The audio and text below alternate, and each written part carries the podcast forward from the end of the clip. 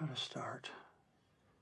Well, you know, it's just writing. I mean, Here's something important to remember about dialogue. Every word matters. No, it doesn't. They're vital. I want to go to this place that I think it needs to go to. The only thing that counts is what you see on the screen. I will write like four, five, six hours a day. and it will be a voice made of ink and rage. Okay, I'm, re- I'm really glad you asked me that question. Welcome to Creative Principles. I'm your host, Brock Swinson.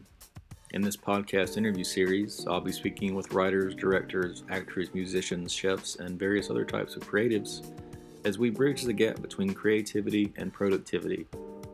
Here we'll be discussing the habits, routines, and lessons that help promote a successful creative life. If this is your first time listening, make sure to subscribe on SoundCloud or iTunes. Logan Marshall Green was born into the arts with two parents who taught theater. As an actor, he's landed roles in Upgrade, Spider Man Homecoming, and Prometheus. Plus, he just landed his debut role as the writer director for Adopt a Highway. The simplistic description of the new film is an ex felon discovers a live baby left in a dumpster. But the film is really an experiment. Working with Ethan Hawke, the writer director wanted to capture something on film that was honest and real.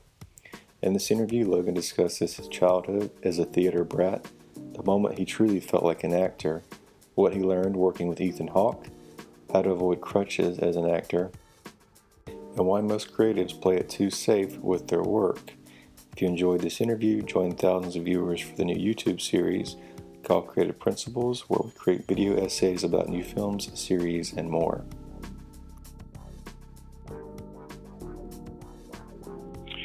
Well, my background started at birth when it comes to acting because my mom and my dad were uh, both theater professors and incredible ones in their own right. They were MFA heads, they were directors, and they were all things theater. Um, so I was a theater brat. I was raised in the wings and on the flies and backstage and in and out of my mother's and father's productions and that was the beginning, I suppose. I'm looking at some a bio here. Did you kind of grow up near Charleston and move to New York? What what was it like, kind of the early uh, experiences as an actor in more of a rural area versus New York and LA? Oh, geez, man, my experiences of an actor was never rural because I don't, I don't uh, consider myself having become an actor until after I graduated my MFA at NYU in 2002. So back when my mom was coming up through the academia and trying to find her voice in how she wanted to teach, um, you know, she left my father when I was only a few months old and started to travel the country. So while I was born and all my family are from South Carolina, um, we moved out. We were the one, my mom was the one family member of a large group of sisters and a large family in Charleston to move north, where she would finally land at Brown University after Kalamazoo College and UNC Greensboro and the Osceola. And finally, she found a home at Brown University, and then she would be go on to become the big woman on campus there, not just the great Professor Lowry Marshall in the acting department, but many students at Brown, whether you were there to become a doctor or a businessman or an athlete or a thinker, uh, you were always funneled through my mom's class. You know, because they understood the the importance and the effect of getting in one's body and speaking somebody else's words and different points of views, and my mom had that and um, that's how my mom became um, who she became, which is one of the great undergraduate theater professors in the country. So you kind of had a lot of uh, mentorship and teaching. What made you, or what was the moment when you finally said, "I'm an actor"? You said kind of graduation, but what made you feel more so like you were going to make a career out of it? Jeez, man, that's a great question. Um, the the moment I felt the moment I understood myself as as an artist or as an actor was in Ron Van Lieu's class, um, advanced acting class. He was Ron Van Lieu was the head of the acting department at NYU MFA and would go on to Yale and now Columbia, and he is the great Ron Van Lieu. Um, and it was in a, it was in Act Four. Uh, Nina Treplev, and I had my own ideas of that scene, and he had his, and um, I just wasn't using myself. I was using all the ideas we've ever seen of the Seagull and the productions we've seen and Kostias we've seen, and all the different Constantines, and I was grasping at anything I could I could get because I didn't have technique yet. And the only thing I wasn't grasping was was myself. And it was a moment where Ron had just he was fed up with me as a student.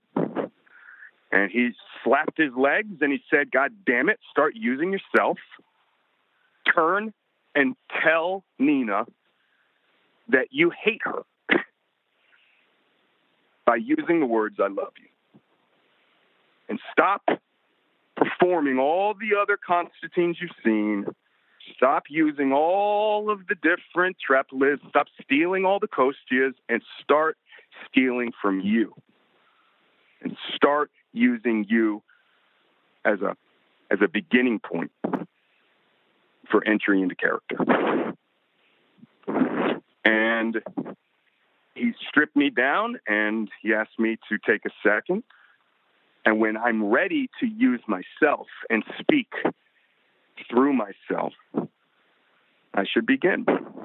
And I sat there and I I couldn't face my class.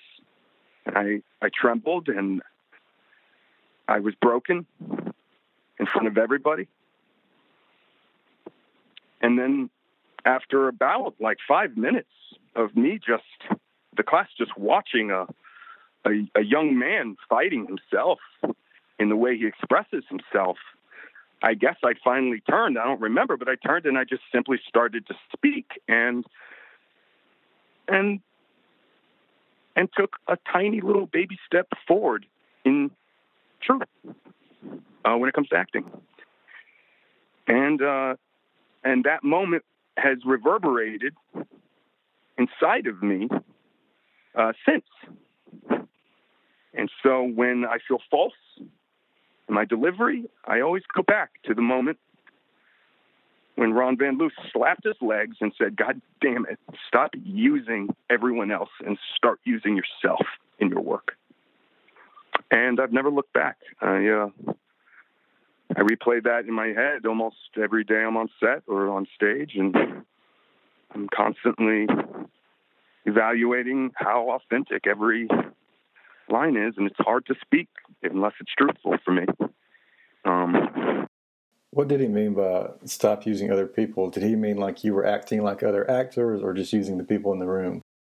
Well, I think it was that I was using the tremendous history of this character as a crutch. So that I was not actually um, in contact with what Chekhov, wanted, which is human condition, which is truth, which is um, the absurdity of it all. So I'm sure there are countless examples, but I've heard like Ron Howard talk about the benefits of coming into directing from an actor perspective. What are some of the kind of benefits you've noticed? What kind of led you to to directing Adopt a Highway? Well, there's definitely benefits, I believe, um, as a writer, coming into becoming a writer after being an actor for 20 years, and there's also benefits to becoming a director uh, um, after acting for 20 years. But the the writer in me, um, you know, the writer in me uh, is is so weak. Um, and, and it's certainly I was never you know you can't shadow as an actor you can shadow all the different departments as long as you just get out of your trailer. You can just for free secretly shadow any department. But but the writing you can't, and certainly the post you can't either as an actor, and those were definitely my two weaknesses. Um, but as a writer, I was not really using, to tell you the truth, I, I was I, I'm not able to write unless I'm having fun, and it's a different kind of fun than than the fun I'm having as an actor. Um, I don't know. I was just accessing a, a different kind of play, and um, so I can't say that actually in 20 years of acting that it had a lot to had a lot of uh, um, effect on my writing. But as a director, of course it did, and I stole and used everything I had been watching over the course of 20 years of experience, which is stealing from the greats. Karyn Kusama, Julie Taymor, Ridley Scott, all the other incredible directors, Leigh Whannell, that I've been able to work with, and Oliver Stone, and um, and then just making it mine. Um, but mostly, I realized that 99% of my direction was going to be about getting out of the way of an incredible performance that was readily available to us day one from Ethan. And if I'm being honest, I learned maybe more about acting than I did directing from Ethan. And that's saying something because, man, you know, it's one thing to be a first time filmmaker and make mistakes, but it's another thing to have such a safety net in Ethan Hawke as your lead and as your leader.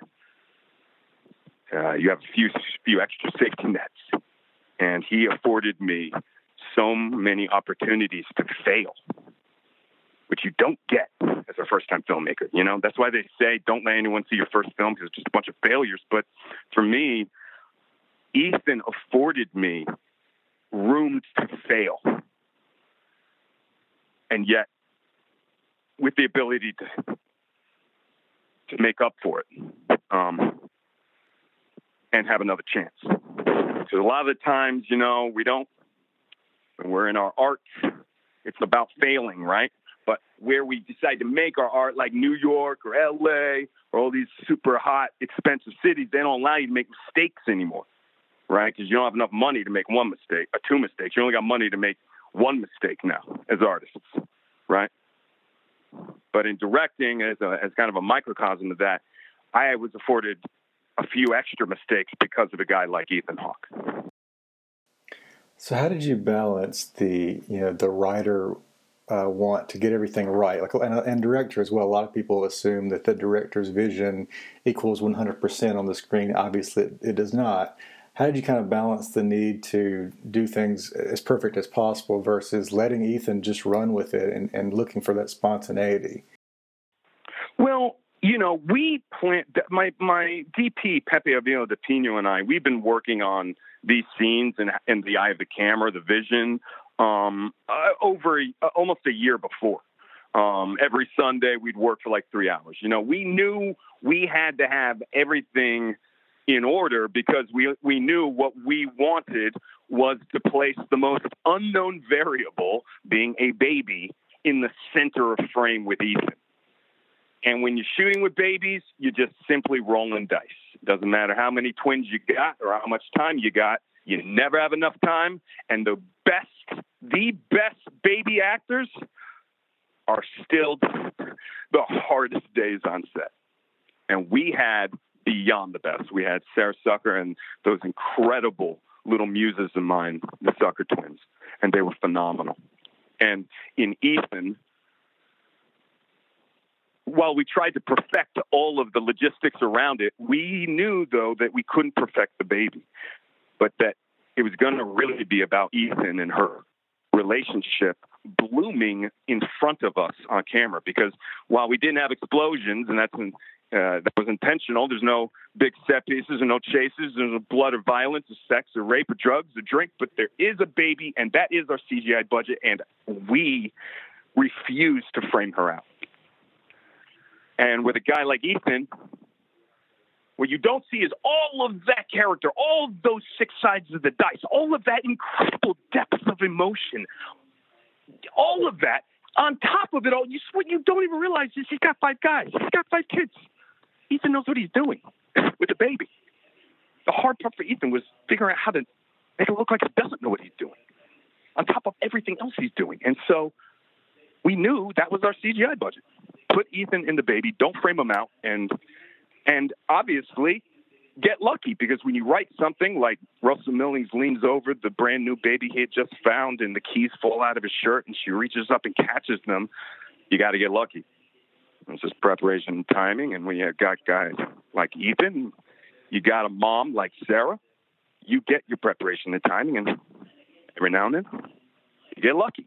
And that's what shooting with babies are. Do you have any advice for novice writers and directors? Um, like, what kind of inspired you? You know the risk of making a movie that might not work, and there's all these risks of using a baby as kind of the other half of the film. What advice you have for just kind of leaning into those fears and doing it anyway because you know it can be something great? Well, my advice is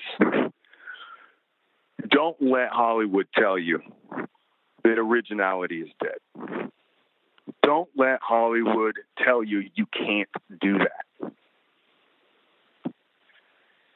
Don't let Hollywood tell you you need sex, drugs, and a white male to sell you a fucking movie. You need a good story. And then you need some deep characters. And then you just got to go make it your own. You know? And that's what I that's what I'd say is don't be hemmed hemmed in by rich by by the uh, aversion to originality by Hollywood. Thank you for tuning into this show. If this is your first time listening, please log on to iTunes or SoundCloud and give us a rating. Providing a rating or sharing content is one of the best ways to help the series grow. Make sure to also follow or like us on your favorite platforms like Instagram, Facebook, or the new YouTube series we've started. And check for daily updates over at creativeprinciples.live.